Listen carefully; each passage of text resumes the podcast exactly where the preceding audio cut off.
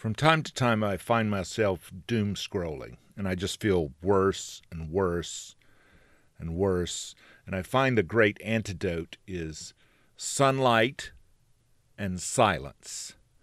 Uh, to get out and to walk in nature, to look at birds, to look at leaves, and to leave the phone behind. And today, we're talking to a woman who has had to take care of her mental health, that it's a matter of life and death. She has survived, her family has survived, her marriage has survived because of attention to good mental health. So take that as my public service announcement for now. Stop the doom scrolling, Stuart, and get out, drink water, and go for a walk and look at the beauty the beauty of the natural world or the beauty of an evening sky. I saw the supermoon last week. Gorgeous.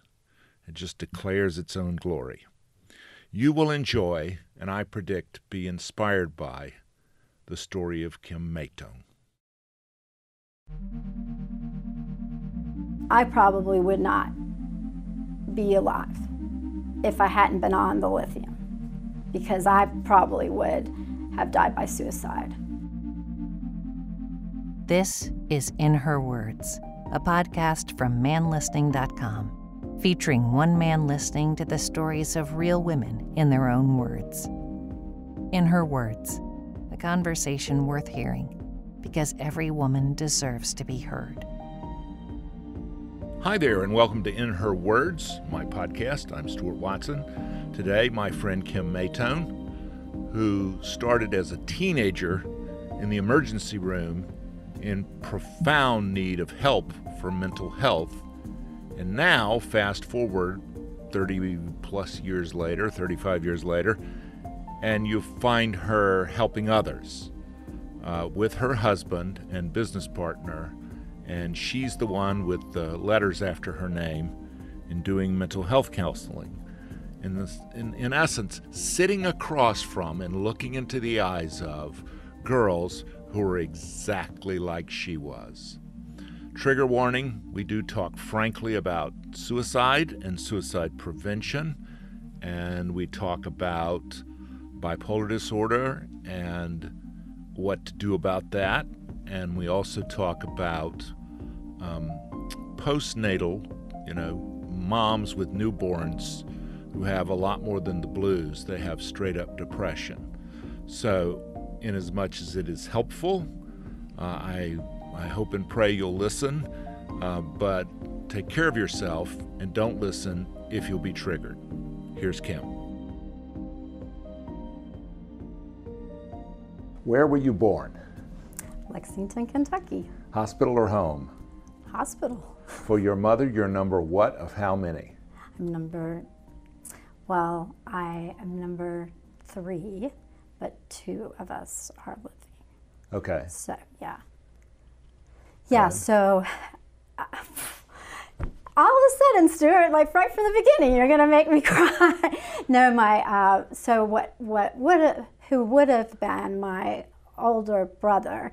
He um, my my mother gave birth to him um, when she was very young, 19, when my parents got married, and premature would have survived probably today back then did not. And uh, so, yeah. And that's actually, and there's more to that story of we were, my sister and I weren't even told about it till I found a picture in in it when I think I was like 16, you know, of the little gravestone, you know.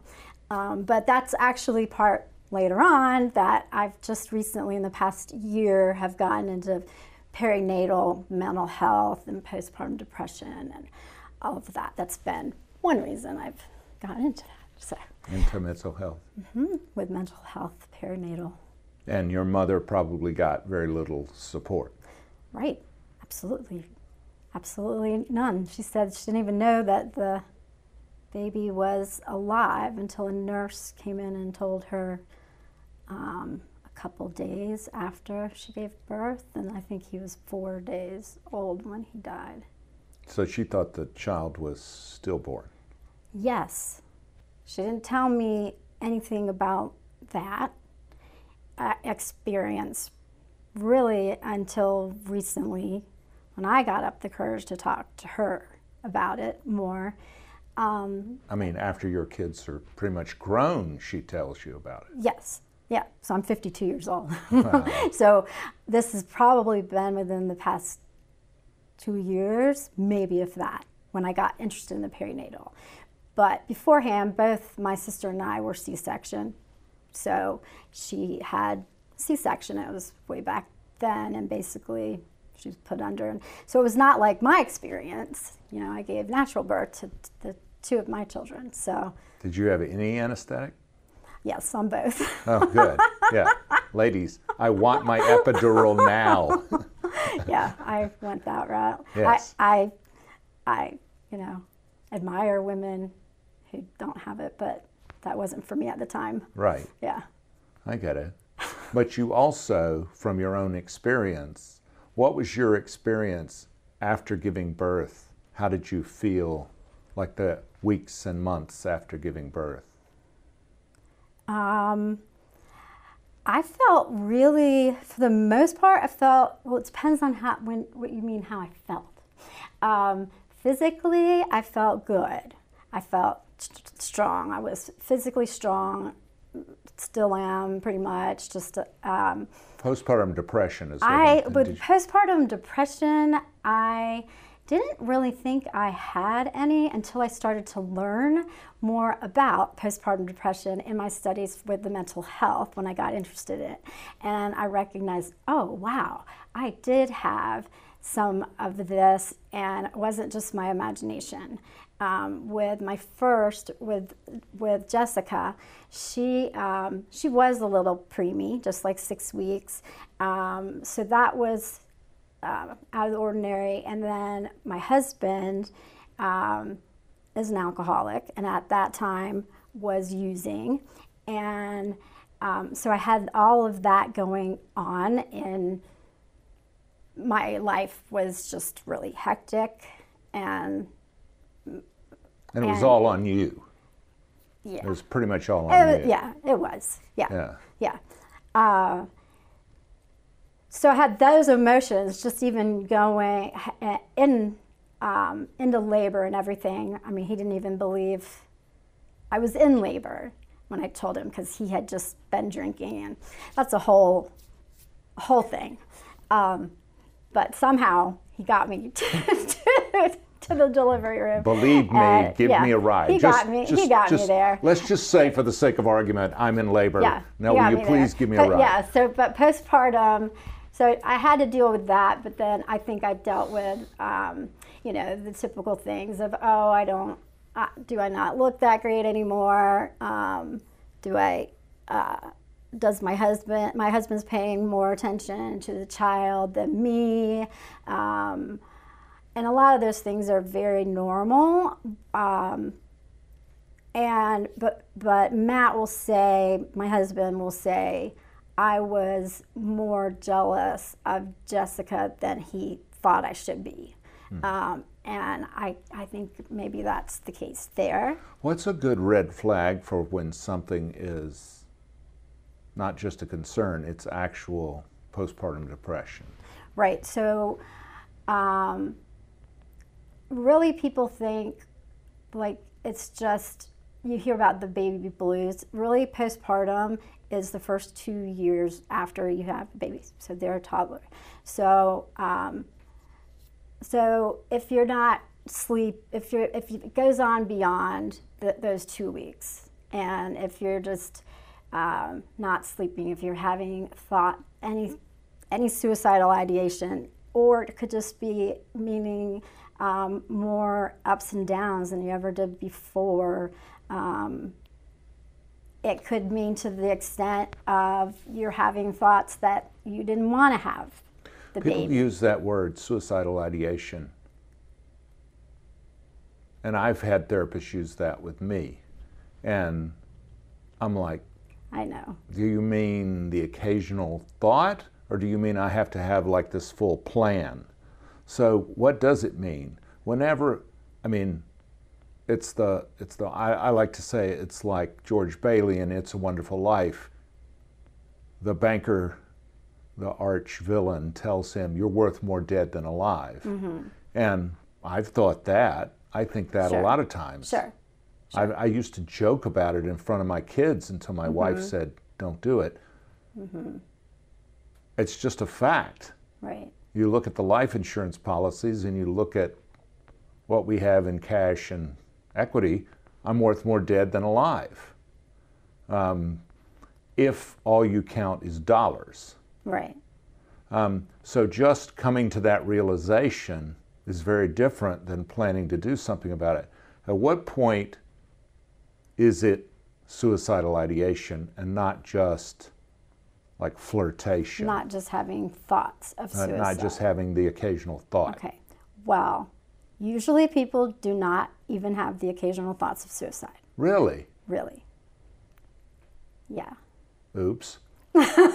See, you already conned me. If I got you to cry early, you got me to confess. I'm a therapist. You're a therapist. You- that was your trickery, your wiles. Yeah. Yeah. No, Stuart. Yeah. That's that's a that's trippy. Yeah. So yeah, I mean, we everyone occasionally like thinks, yeah, the life insurance thing, but no, typically people just don't don't think that way, and like the thoughts might come up here and there, um, but going to someone, um, a woman with postpartum depression, it would mean. Um, it could mean anywhere from thoughts to psychosis to like a plan to a plan or psychosis or uh, you know so everything anything in between there. And that's what's so difficult to determine with postpartum depression. And my my clients have this shame of maybe like i was saying like they may feel like they didn't want to have that baby. And that like they loved that they like wanted to have this baby for so long right? They planned to have the baby they wanted the baby. Then all of a sudden they have the baby and they're like i'm not attached to this child. I don't want this baby. This is hard. Like this is hell. Like i'm up at night. I didn't think it was going to be like this. My husband said he was he was going to do everything. We were going to be equal. Oh well you know what? He can't wake up and breastfeed the baby you know um, It's a puppy times a thousand, exactly and some- you can't give it back. Right, right. Um, but the shame going, so there's shame in that. Like, I, I've had clients tell me stuff like that, and that's so hard to, to say that you you don't want to have your baby right then, you know. And I think that's when a, a therapist comes in handy because we try our best not to judge, and we're legally bound, you know, not to tell anyone, you know. And so I think that is part of the beauty of Probably therapy. unless somebody said, "I'm thinking about killing my baby," and I have a plan. Exactly. That's where psychosis comes in, and if we have a plan there, and that's a whole other story. Those are a lot more women have a plan than actually really intend on carrying out the plan. But it's one of those things, as soon as it's out of your mouth, the power of that idea dissipates. It goes away. Um, because, you know, the shame articulated, all of a sudden it diffuses it. Now you can't do it because you've told someone and it like it almost protects you against yourself. Um, if you're thinking about harming yourself or others, it diffuses that power. And um, I don't know about harming others. There's that old joke: if you go from being suicidal ideation to homicidal, Homicidal. it's progression. You're actually getting better. it's a it's a little joke. Yeah. It's not true. I'm not saying no, it's true. I know. Um, I'm still sort of going back to your suicidal, the suicidal thought, but I. No, I'll- go ahead. I mean, because I'm trying to learn. Because there's a lot of it getting out there. better. Just because it doesn't always get better when you just say it out loud, but it do, it helps. It helps when when you share it. Is that what you mean? Like just Yeah, to a share burden it. shared is a yeah, burden and then eased. you can that can help to on your way getting better. Yeah. Yeah. I will say I I um, one thing I did think I, I might share with this if we got on the perinatal part with the postpartum was with my own encounter with my second. Okay, that was Jessica, and I think that was fine. My second, Luke, um, who's now 21. Again, I had no real problems. I with both of them, I was I had morning sickness throughout the whole pregnancy, horrible. Um, but with him, I had thoughts of um, like these strange thoughts of do I want like I sort of felt this tug that I wanted to throw him off a building. And so uh, this this is hard to say, right?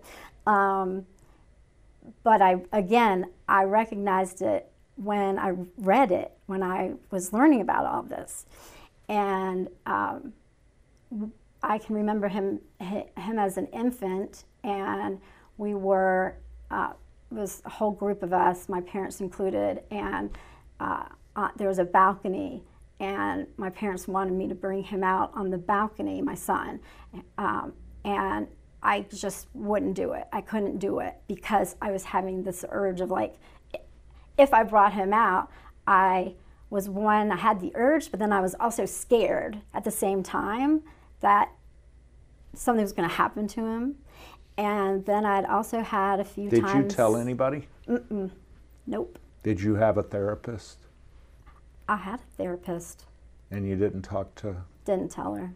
I didn't tell anybody until just recently when I read about this and was like, oh, wow.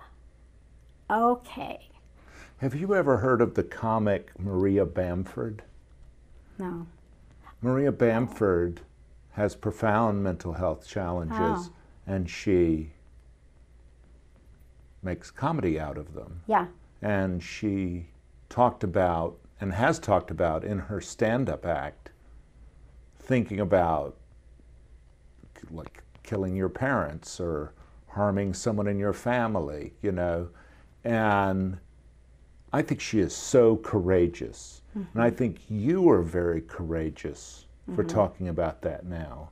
And you obviously had to be concerned um, about people judging you, even after the fact, like 20 plus years after the fact. Absolutely. And yes.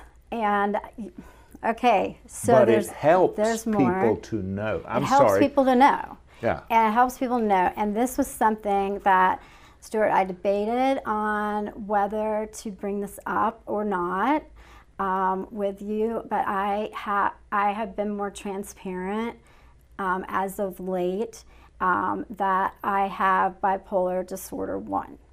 Okay, and so what that also does is if you also have any mental health um, disorder when you know when you're pregnant when you give birth you're more apt to have postpartum depression. You're more apt to have postpartum psychosis. And the worst you want to have is psychosis when you know you hear of uh, somebody actually does throw their baby off or drowns three of their children in the in the Those you hear about, um, and they stick with us, right extremely rare right but compared to the number of women who have right type 1 or type 2 bipolar, right it's it's Who are- very rare who are moms. Right. It is rare. But again, there's fear and then there's shame. Had you received a diagnosis before you were a mom? Did you know what you were dealing with? Yes, I was 18. Ah, Yeah, Matt dealt with how did they? Because he was your like high school boyfriend, He was my high right? school boyfriend, and he went to the hospital and told those people he was he wanted those flowers delivered to me, regardless if it was in a glass or not. And then he went and he got styrofoam cups so I would have flowers at the hospital. That's a keeper. Stuart, that's That's a keeper we right supported there. each other, Stuart. It wasn't just Yeah. yeah. That's beautiful. So and you know, I'm such a fan of you guys, individually and as a couple. Right. I'm just like such a fan. How many years now married? Thirty, And two plus, yeah, two children. yeah. So God bless you. That's wonderful. and not enough people speak up about marriage yeah. and about the real partnership of like having to rely on each other. When you have such profound, you know, take out the DSM and flip to the page and point to it. Correct. That kind of shit. Yeah, That's right. heavy. For real. I have a I had a whole list. I made this list of like, and then I was like, I, this is my whole life. I can't share. I was gonna say like, oh, what am I uh, powerless over people, places, and things, and yeah. What's the difference in type 1 and type 2 bipolar? Okay, so one is where you have more mania, so more ups than downs, and um, yeah, it's just it's quicker too, and it's more A lot of times people don't know what mania looks like. They know what somebody who never gets out of bed okay, looks yeah. like. Um, what does mania look like? Okay, so it can look different, different people. For me, um, I could rearrange this room that we're in right now, you know, in an hour at at one in the morning, and I would want to do it, and then still wake up and go run six miles in the morning and have no sleep, really, for a whole week, much at all, and I would feel great and high and yeah, it's it's that natural high. There are some dysfunctions, disorders, that people will praise you for. Yeah. And the whole she gets a lot done she's president of the church group and she's president of the pta and she's running for city council and oh my god you're so wonderful you're the perfect mother i don't know how you do it Right. and then she completely crashes Exactly. And so that's that's what would happen. Now I have my um, on my maternal side. There's the history of it. My maternal grandmother, um, and so how do you know? How do I know? because it wasn't talked about back then. Wasn't talked about that back then, but she she was in a psychiatric hospital, which sanitarium, and um, was, I mean, she had the um, the electron, the AC, ECT, yeah, she had that done. I mean, i believe my father had that. Okay. electroconvulsive therapy. Yes, yes, yes, yes, electroshock. Yeah, yeah, and she was treated horribly, and I've heard all that those stories from my mother, and um, so Now, people have come a long way some people Thank big, big believers in electroshock now yeah, they people still believe in it, and I think it probably can be done in the right way. and also not a one size fits all too Right. because the drugs have come a long way Yep. and they get better and better and better Yes. And i mean i take an anti-anxiety drug that is a blood pressure med used off label Yeah. Right. and i was like Yeah. Yeah. head exploding Yeah. Yeah. Yeah. and it's wonderful mm-hmm. and they've used Yeah. that drug for everything from adhd to ptsd and, and so Oh, yeah. big believer in md medical doctors science Yes. Yes. Nobody says thank you pharmaceuticals. thank you pharmaceutical industrial complex. Right. Exactly.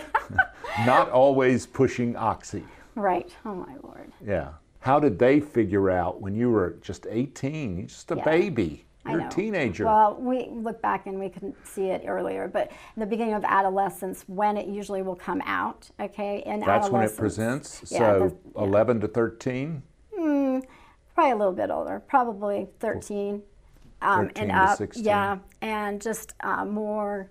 I mean, I was just very anxious every time the beginning of school would start. I would get super anxious. Changes would happen, couldn't adjust to change, and so I wouldn't sleep because I was so nervous. Wouldn't sleep, would then put me in a manic state. Which, when I say manic state at that time, it would in the beginning do all these great things. Wonderful. Oh, I can do this. I can do that. And I Still was take the test. I can still take the test, make mm-hmm. a 100. I can run my fastest time that I ever did. And but then come crashing, then get really nervous, be mean to people, meaning like a sh- just a short fuse, temper, Lash out. lash out, and then come down hard, crashing hard to the point of of wanting wanting to die by suicide. So bipolar 1 is more severe than 2. Did you ever um, plan? Did you ever, did your ideation ever get to the point of planning? It never came to a real plan, but I had I had I had significant thoughts about it. Were you able to share those with your therapist? Um, yes. Not all of them. Now, I've had, obviously, since I was diagnosed when I was 18, I've had, I've had quite a few therapists. Mm-hmm. So, Some better than others. right, And also, therapists are learning a lot more. yes. And now you are a therapist to teenage girls, just like you. Yes. So here's the big $64 million question How does your experience as a teenager with mm-hmm. type 1 bipolar Right. give you a kind of superpower Yes. in talking to these teenage girls? I'm so glad that you call it that. It is. Your experience, the darkest experience, Right. is the greatest superpower because you're still sitting here. Yeah. I try to think about it that way. So when you talk to these girls, Right. Um, so sometimes it can be really hard for me not to share my experience, not to share, hey, I have been there, I have done this, um, because as a therapist, you we're we've been taught that you don't want to disclose too much information. You really only want to disclose something that will really be helpful to the client, um, especially if they're a minor. Um, I've actually have disclosed some things to some clients. Um, never one of my teenagers have I said that I'm bipolar disorder, have bipolar disorder. I think I've only told one or two of my clients that I have bipolar disorder. They were adults, and it was at the point where they absolutely needed to hear that someone could relate to them because they thought no one could ever relate and that I could never relate. But with my teenage girls, you know, I just, I can really empathize and I think I do tell them, you know, well, I understand how this can be tough and I might say uh, there's a family history. I could maybe bring that into it. Um, but I think it helps me to be able to empathize, to relate. Um, to try to say what I would have liked people to say to me, what I would have liked people to understand.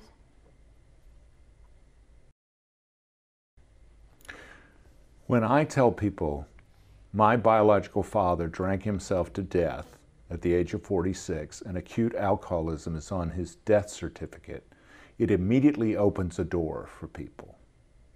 Even more than if I tell them I'm an alcoholic. For me to tell them, here's the death certificate, here's the doctor's signature, and here's the phrase acute alcoholism. He mm-hmm. didn't make that up. Right. That's not a made up thing.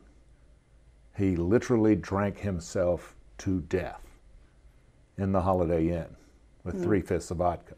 Hmm. So it makes it real. It makes it hard for people to think, oh, well, did he or didn't he, or maybe he had Right. a heart attack or whatever. No.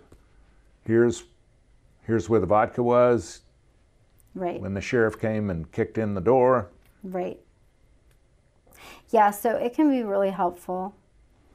I Yeah. wish that No shame, there was just the I- facts. yeah, I wish that there still wasn't the stigma that there is. And I think um, there really is a stigma on mental health more. And I think that's probably why I, I don't I don't tell many people at all that I have bipolar disorder. Um, so this is a pretty big deal for me. uh, and well, I think that's we can use that your last name or we cannot use your last name, but um, well, tell me what your concern is. I mean, it's up to you, but just tell me what your concern is. Yeah. Um, and I think I think it's okay. I think it's okay. The concern Like I know PhDs and MDs and judges who are in 12 step recovery and the longer they're in recovery, the less they're worried about, oh my God, I'm going to lose my job. Mm-hmm. Right. Or, oh my God, nobody's going to want it, or this is going to undermine me somehow. right, The parents are going to want to send their kids to me. right, And actually, and I'm not trying to sell you, but a lot of them find the converse is true. exactly. That because someone has that kind of experience, Right. they know whereof they speak. Right. And that had been what I what my experience had been before becoming a counselor.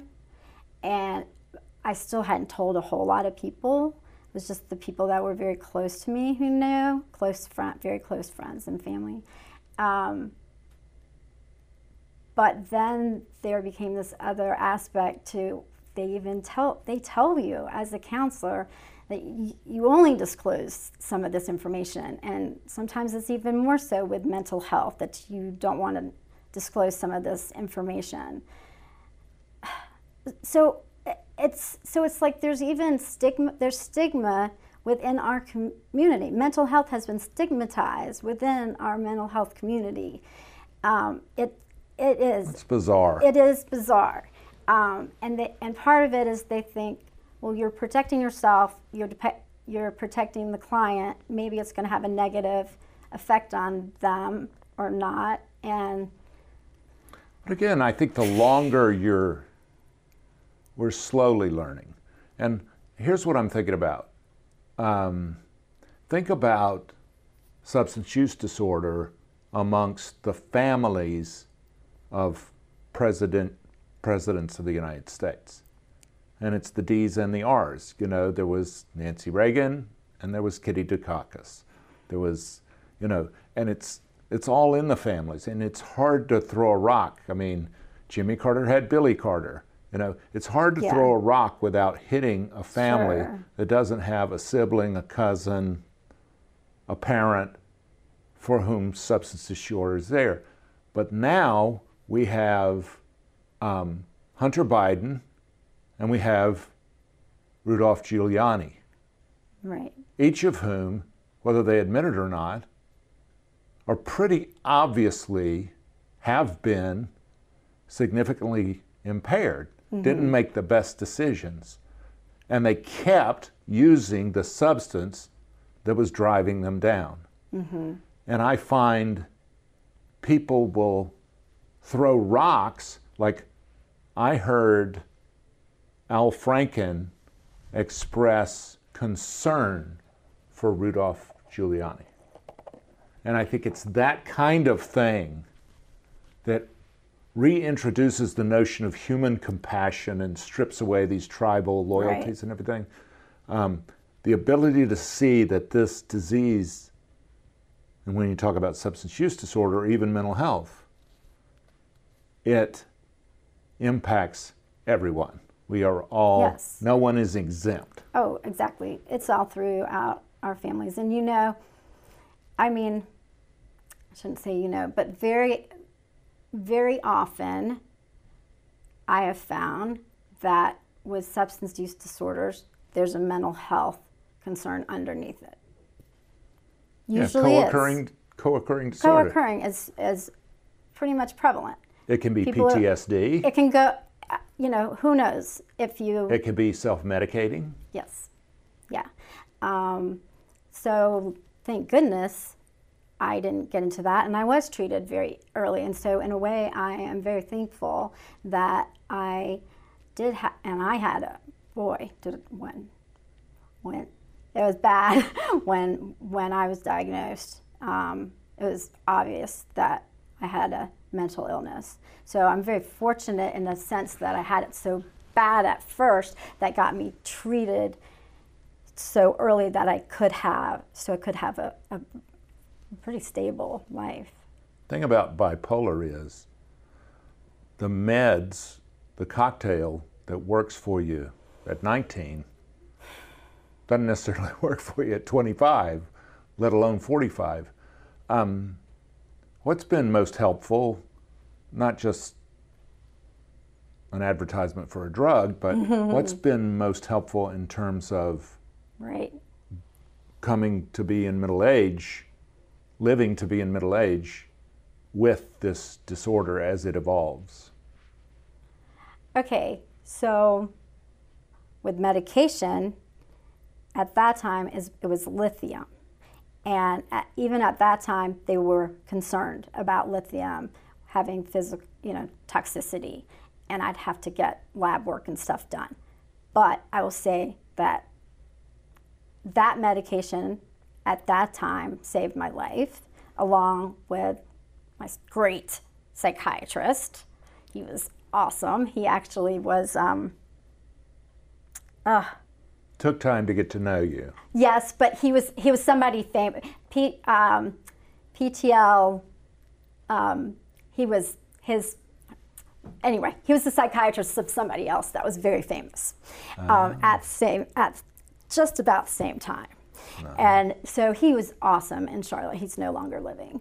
Um, and um, so great psychiatrist, good therapist, all of those going all together. Unfortunately, it do- did bring me up kind of when you say over a lifespan that um, I'm 52 now, probably at about uh, 46, realized I needed to go off the lithium. We figured that was going to happen at some point.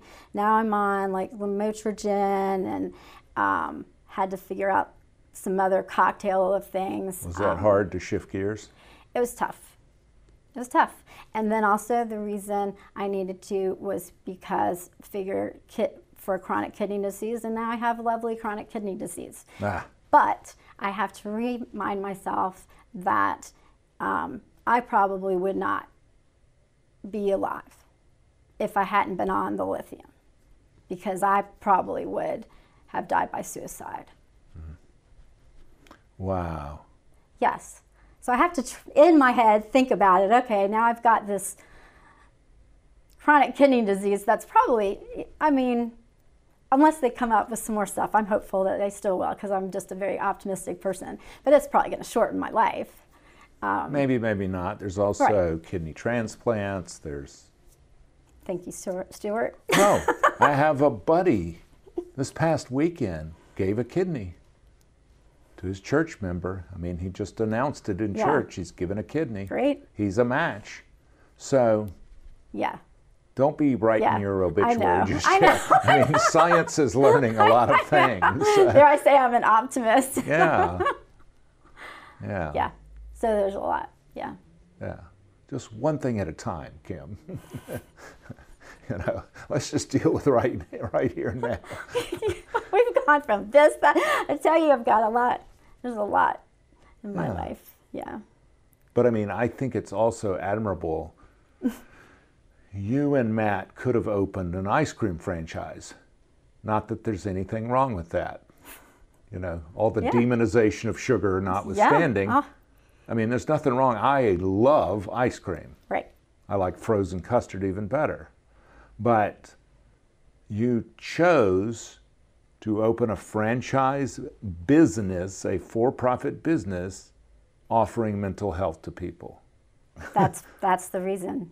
Is um, you asked me what I'm passionate about. I'm passionate about counseling, therapy, and helping people, and it's because um, it's because I needed it, and it's because my husband needed it, and you know, and he got into recovery, and then when he got, he's been sober um, for 11 years now, and we've been this practice now. It's been almost eight years. Wow. And uh, so we were both we had we were it was wanting to give back a lot, and so yes, yeah.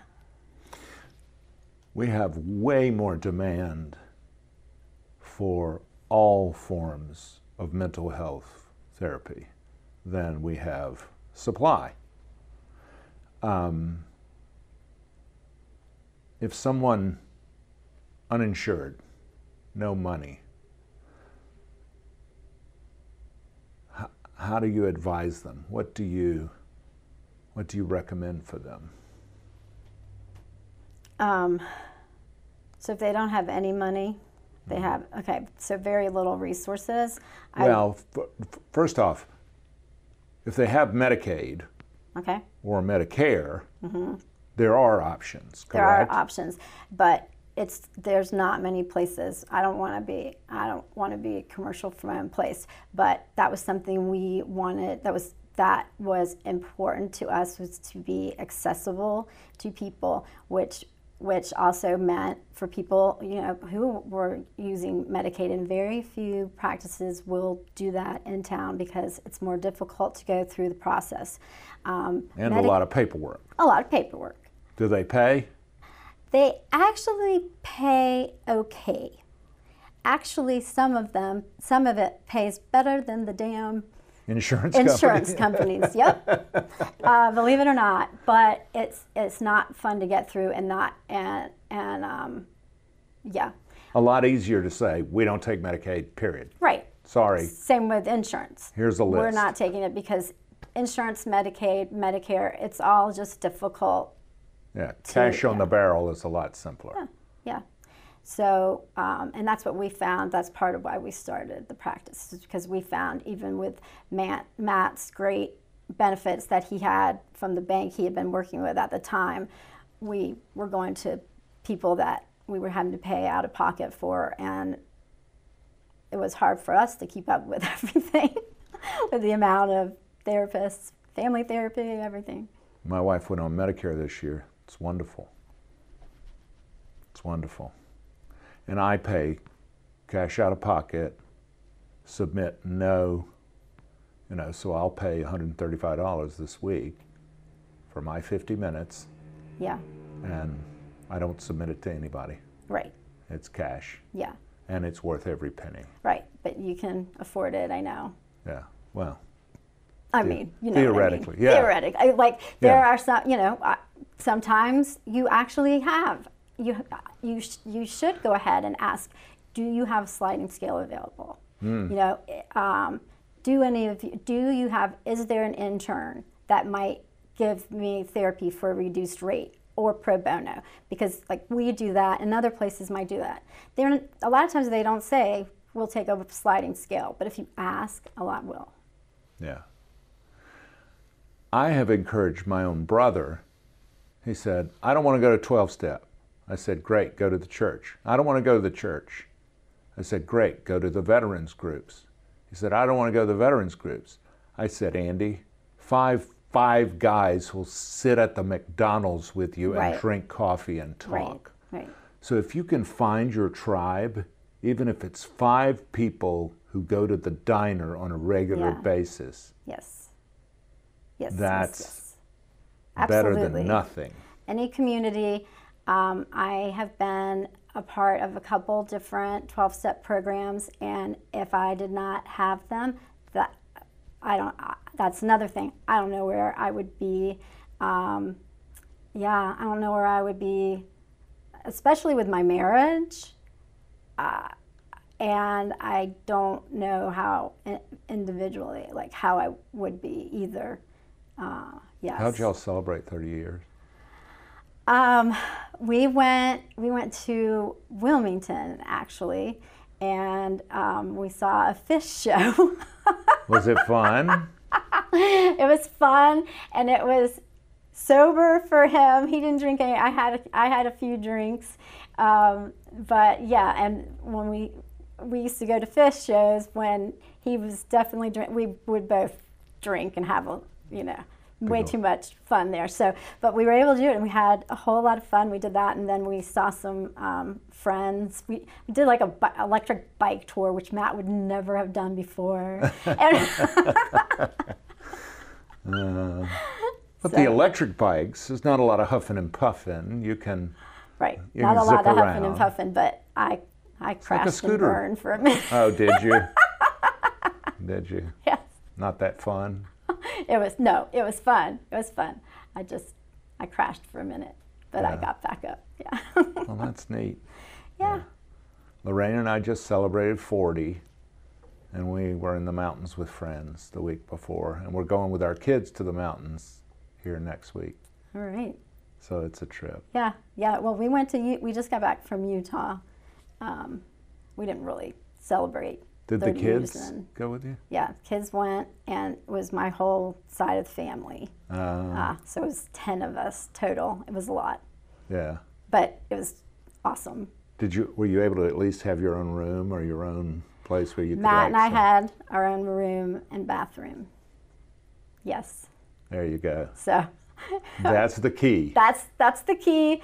I think next time even the I think it will be hotel room Mm-hmm. But, but, but it went well. I mean, we did everything from I did canyoneering. Matt and I did canyoneering, rappelling off, you know, rappelling and then crawling through spaces. And, and Zion is so glorious. Oh, so we did Zion, Bryce, and then um, the North Rim. and it's not too hot now.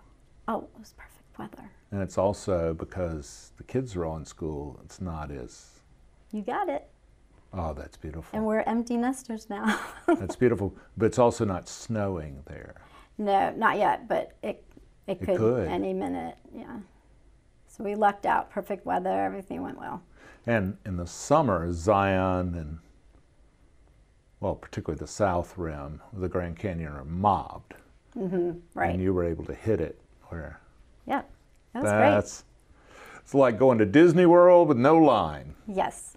Now, I know that you know Matt, and you're probably going to hear a different story because. Um, no, I'm not because I'm was... not going to ask you. Okay. you get to you get to say this is in her words, not in his words. I enjoyed it thoroughly because I was with my family, and I know my parents are getting older, and this was something that my sister and I had planned like for an entire year with our heart, hearts and souls, and it all got worked out, and I thought it was the great. parents came. Parent parents were there. My sister and her her children and her her child's fiance and, and then my two of my kids. So yeah. So you created memories. Yeah, we finally did it. My dad had been wanting to do this for a long time, to like go to a house and have everyone, and so we finally did it. And there are people who their kids are the ones who bail. And you've got great kids. Yes. They're I so do. wonderful. yes. And your daughter is thinking about, she is, she's working in the biz, right? Yes. She doesn't work for y'all, though, does she? She doesn't work for us. She works for um, a treatment center that she went to. So she, so she, um, she inherited um, thanks, Dad. Thanks, Dad. And um, so she is in recovery and she is four years in um, sobriety now. So really happy and thrilled with her. She's she is 24 years, so this came out during college.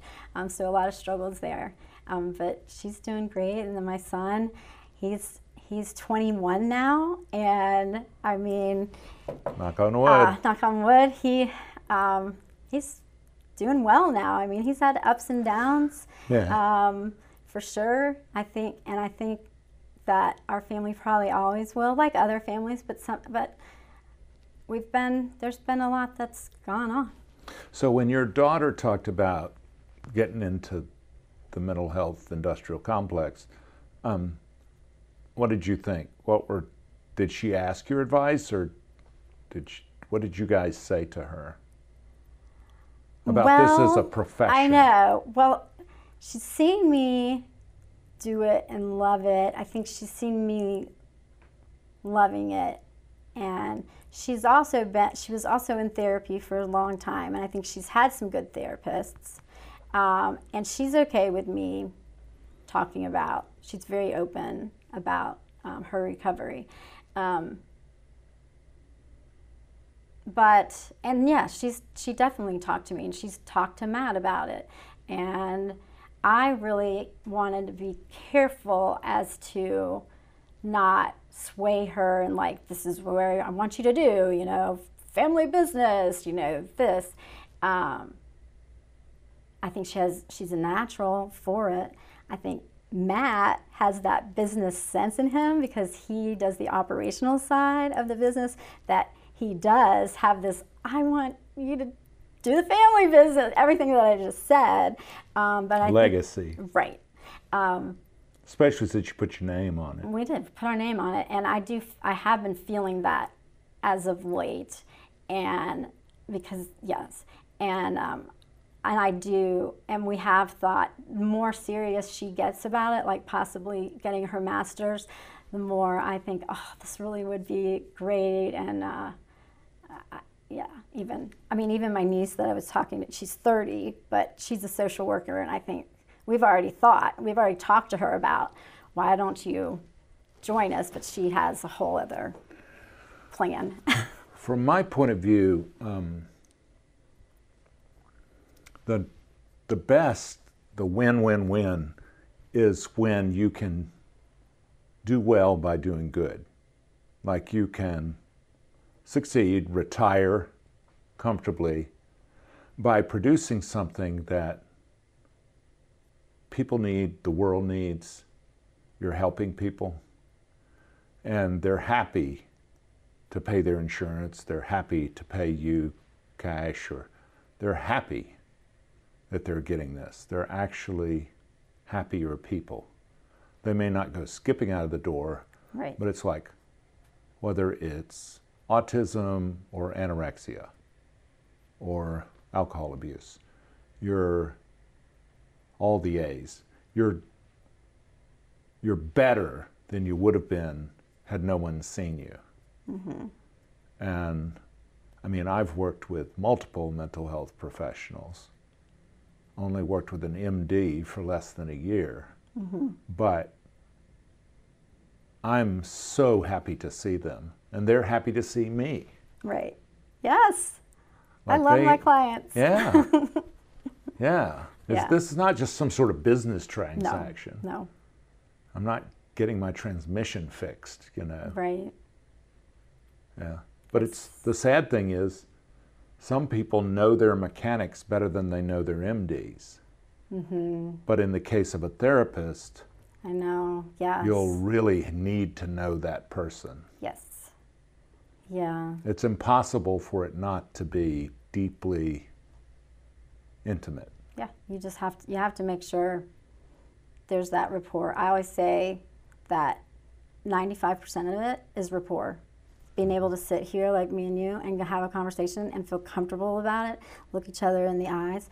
There, it is. It can be difficult to find that for some people, but once you find that that connection, yeah, It's also the willingness on the part of the client, and my therapist right now is trying to drag some stuff out of me. yes, Um, and she's like, You got to come up with this. That this is not just take a pill, take a potion, get back to me in six months. This is the heavy lifting you have to do on this issue. And it's the promise that they hold out of you're going to feel much happier once you let this rock go, whatever that rock is. Right. And she Right. does it. I'm glad. Yeah. yeah. You have to look.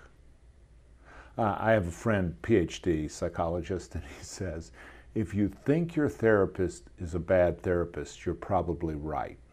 but it might be that they're just not right for you. Yeah. And no harm, no foul. Right. Keep looking. Yes. Yeah. Keep looking. Yep. Just don't go without. right. Exactly. Yeah. Yeah. Yeah. Same thing with the meds. Don't just don't cut those things out by yourself. Right. Oh. Do not do that. Nope. Bad, bad, bad. Bad. Yeah, Bad. yeah. Yeah. If we got struck by lightning today and the only thing that survived is this little piece of audio, what is your legacy? Oh gosh, I see the smirk on your face. What is my legacy? It's not a smirk, it's a smile. You have such a great legacy. That's an interpretation. Okay. My legacy.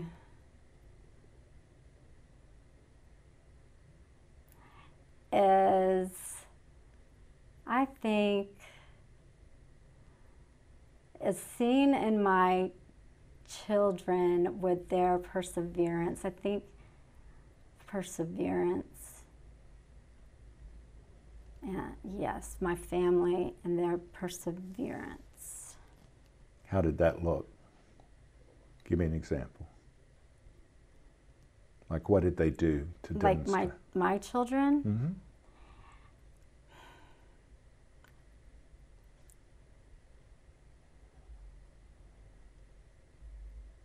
They are here and they are they are here. And there were there were times when uh, it was very tough for them. And you can tell when I'm when I'm crying there there were very low there were extremely low moments to where we thought we might lose either one of them at one time or another. And they've persevered, and I know my daughter's doing really well, and I know my son is doing well. And um, he said he had probably the best vacation he's had just last week, and that's awesome. So I think how they are, how how they've gone through the struggle, and they're coming out. Uh, they're, they're coming out good citizens. Yeah. My take, for what it's worth, Okay. is that they were extremely blessed with not one but two parents who had done their own heavy lifting, who had modeled that for them. Thank you. And I acknowledge that and I applaud you and Matt, but I applaud you for all the work you've done Yeah. over the decades. And they saw that. They just witnessed it. It wasn't anything you mm-hmm. said, they saw you. Mm-hmm. And so that meant they could see light at the end. Right. Yeah. yeah, that makes me feel that makes me feel really good. Well, you should. I acknowledge all you've done and I honor it. God bless you. Thank you, Kim. Okay.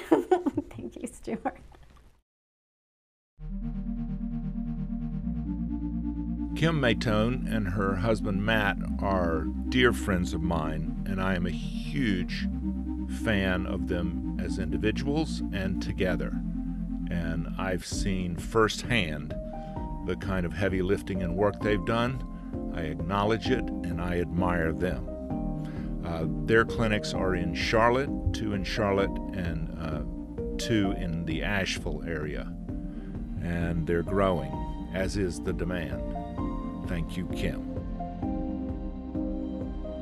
In Her Words is a production of the Queen City Podcast Network in cooperation with Balto Creative Media.